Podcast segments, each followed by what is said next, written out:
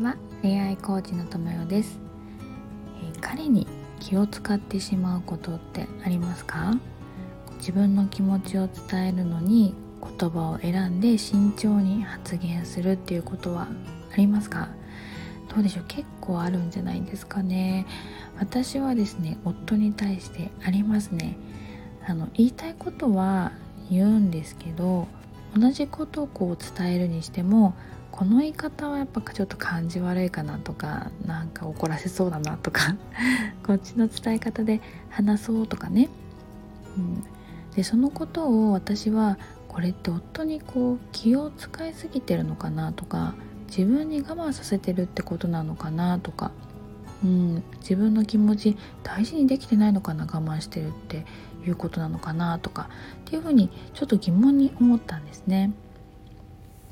で私はあの毎月自分の成長のために継続して実はセッションを受けていてあのもちろん皆さんにカウンセリングとかセッションという形であのご提供してるんですけれども私自身もですねあの常にこう学びという場であの学びを受けてあの知識とか情報をねアップデートしてるんですよね。でちょうどあのついこの間そのあの学びの機会があったので私のその疑問についてこれって私が気を使いすぎてるんですかねっていうふうに聞いてみたんですね。そしたらあの私が我慢して気遣いをしているのかって思ってたことは実は我慢じゃなかったっていうその解釈は違うんだっていうことが分かったんですよ。で私はあの言いたいことをちゃんと伝えてるんですよね。そう言いたいことは言えてる。で自分を犠牲にした上で相手に気を使っているわけではない。自分の気持ちは尊重してちゃんと主張しているんですよ。でその時に相手のことも尊重しているから伝え方を選んでるだけだったんですよね。だからなんか夫だからっていう理由ではなくてその人と人がコミュニケーションを取る上で大事なことをしているだけっていうことだったんですよ。うん。やっぱり気持ちのいいコミュニケーションを取りたいじゃないですか。そう。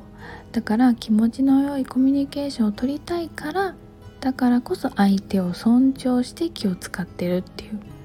そうことだったんですよね。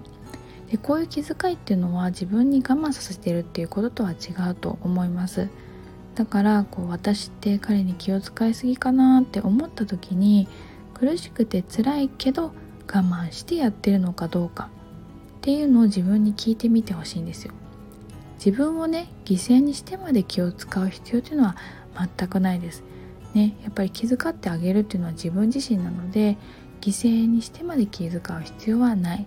でももしその彼への気遣いにその苦しさとか辛さとか我慢してる感覚がなくって